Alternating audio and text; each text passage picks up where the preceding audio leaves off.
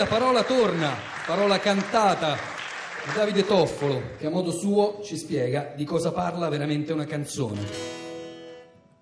La lingua che mi sono masticato, il dolore che ho consumato, un occhio quasi malacrimato, ma l'ho già dimenticato. Al matrimonio non ci ho mai creduto, il funerale si può anche non fare per andarcene come ci pare un'altra settimana al mare.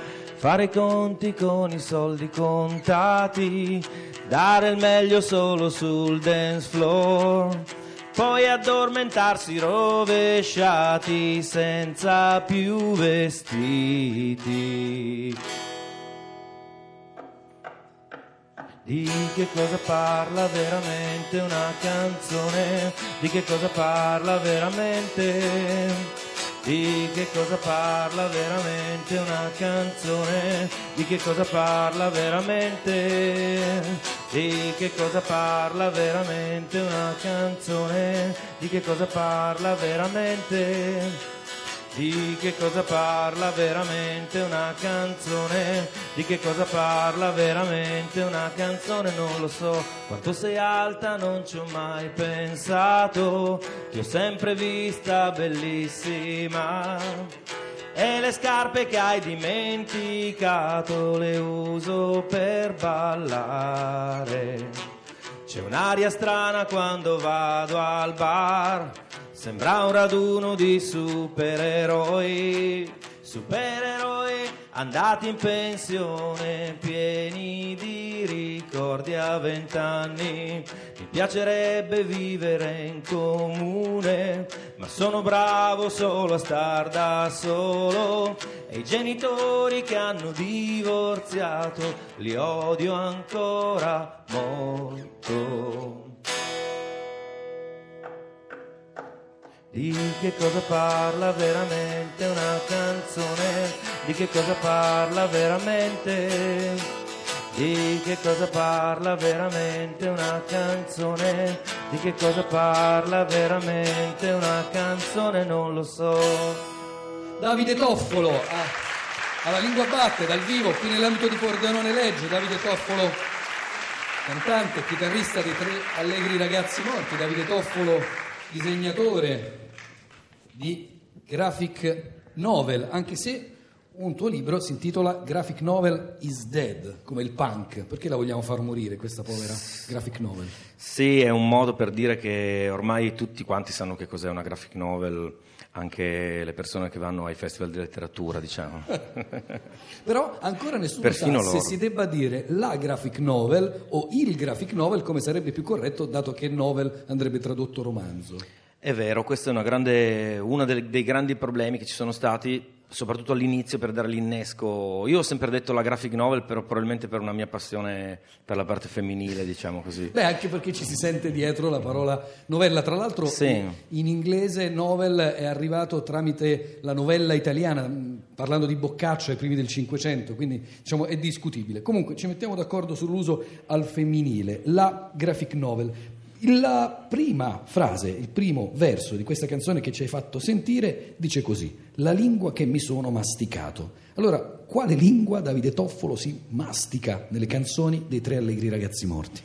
Sì, ho sempre pensato, ho sempre ragionato un po' sulla lingua eh, che usato, che uso nelle canzoni.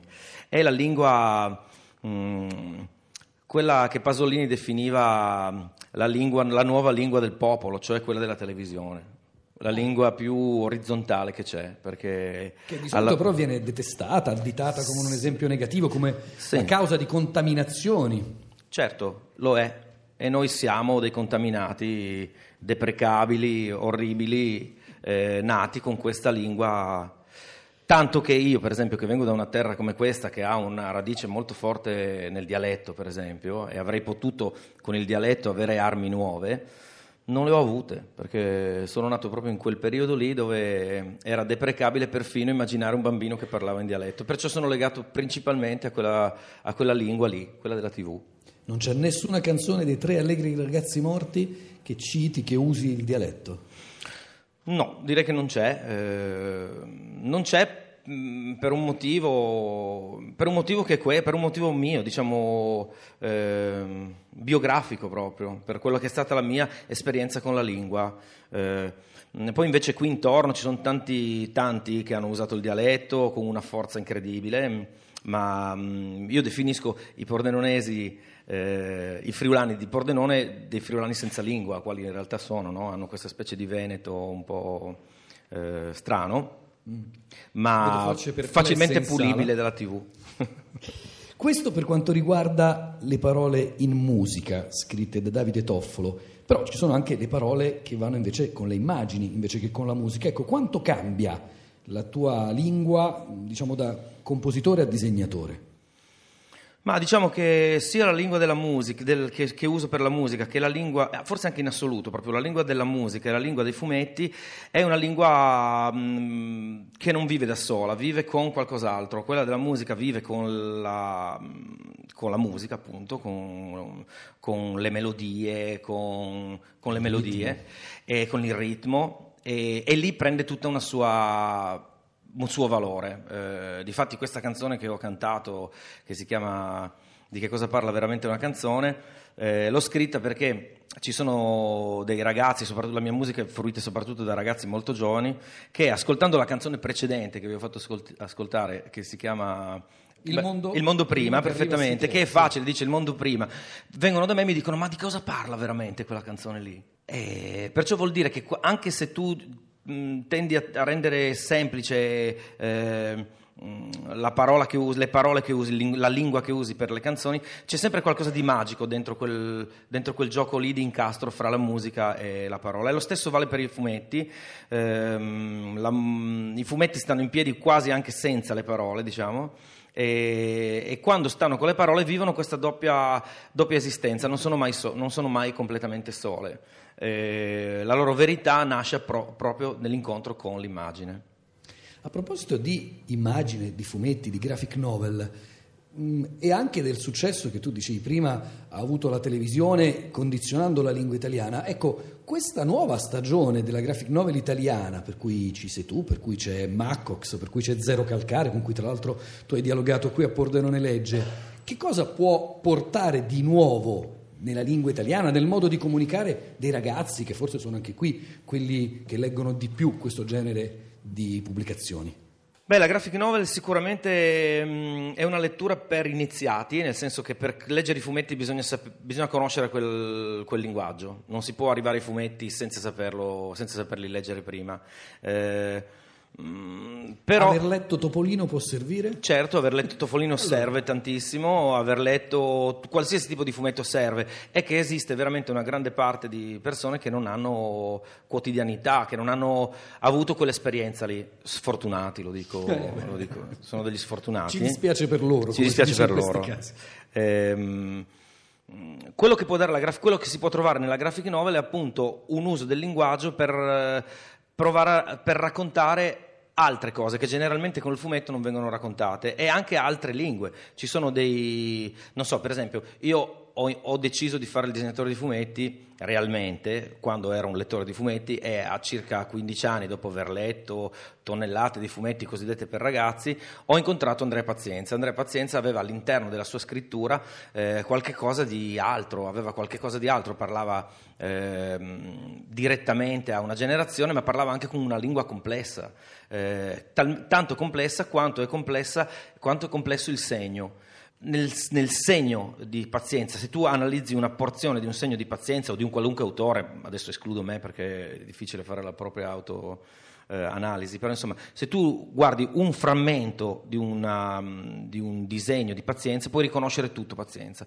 Lo stesso vale per la, per la, scrittura. Nel fumetto questo è ancora più acuto perché diventa anche grafica, grafia, grafia proprio, eh, cioè la grafia di un autore. Dentro la graphic novel si trova tutta questa complessità che non è la stessa complessità che si trova nel fumetto cosiddetto industriale, diciamo. Perciò eh, io ho detto graphic novel is dead solo per dire che è il momento di accettare questa forma di, di, di incontro eh, con la scrittura, con il linguaggio dei fumetti in un modo sereno, diciamo. Questa forma di incontro, tra l'altro Paz, eh, torniamo a un altro dei temi della puntata di oggi, è anche stato un film, un film alla cui sceneggiatura ha collaborato uno scrittore come Francesco Piccolo. E torniamo alla letteratura, perché tu Davide prima citavi Pasolini. Bene, è proprio in occasione del quarantennale della morte di Pasolini che i tre allegri ragazzi morti stanno portando in giro uno spettacolo in cui si fondono musica e disegno e appunto letteratura. C'è anche una tua graphic novel dedicata a Pasolini. Sì, c'è una graphic novel, è il mio libro più famoso, diciamo, eh, che ha avuto più successo, ehm, uscito ormai più di dieci anni fa ed è ancora in libreria, da, adesso uscirà l'edizione nuova per la Rizzoli. E, e proprio da questo incontro con questo autore eh, beh, vi racconto come è nato lo spettacolo. Lo spettacolo è nato così. Di solito chiedono ai musicisti di fare dei reading, in particolare l'hanno chiesto a noi perché io avevo fatto questo, questo lavoro su Pasolini.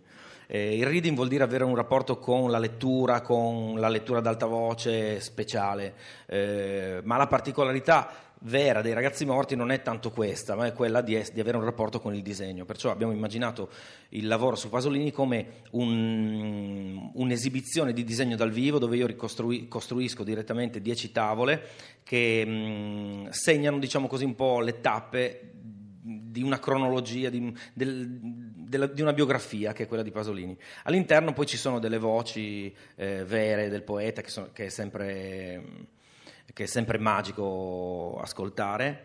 E è una ricostruzione arbitraria, perché questo è sempre, eh, del, del, suo pensiero e delle sue parole. Quando tu prendi una cosa, la tagli e la porti da un'altra parte, chiaramente eh, lo fai. Però insomma lo facciamo in modo arbitrario ma molto appassionato e lo spettacolo ha una sua, vis- una sua bellezza perché è la creazione che nasce in diretta, il disegno che nasce in diretta ha comunque una sua forza incredibile, poi c'è la musica dei ragazzi morti e poi ripeto c'è questo aiuto non proprio secondario della voce di Pasolini. Un'ultima domanda, Davide Toffolo, la tua maschera, le vostre maschere sono delle figure retoriche? Sono delle... Mm, beh, adesso sono diventate un'identità collettiva, diciamo, questo sicuro.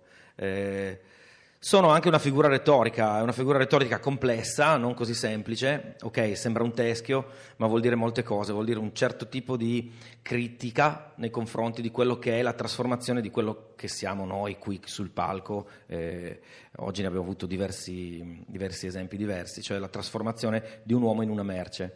Eh, per salvare la trasformazione di un uomo in una merce o per segnalare questa trasformazione, i ragazzi morti hanno scelto la maschera.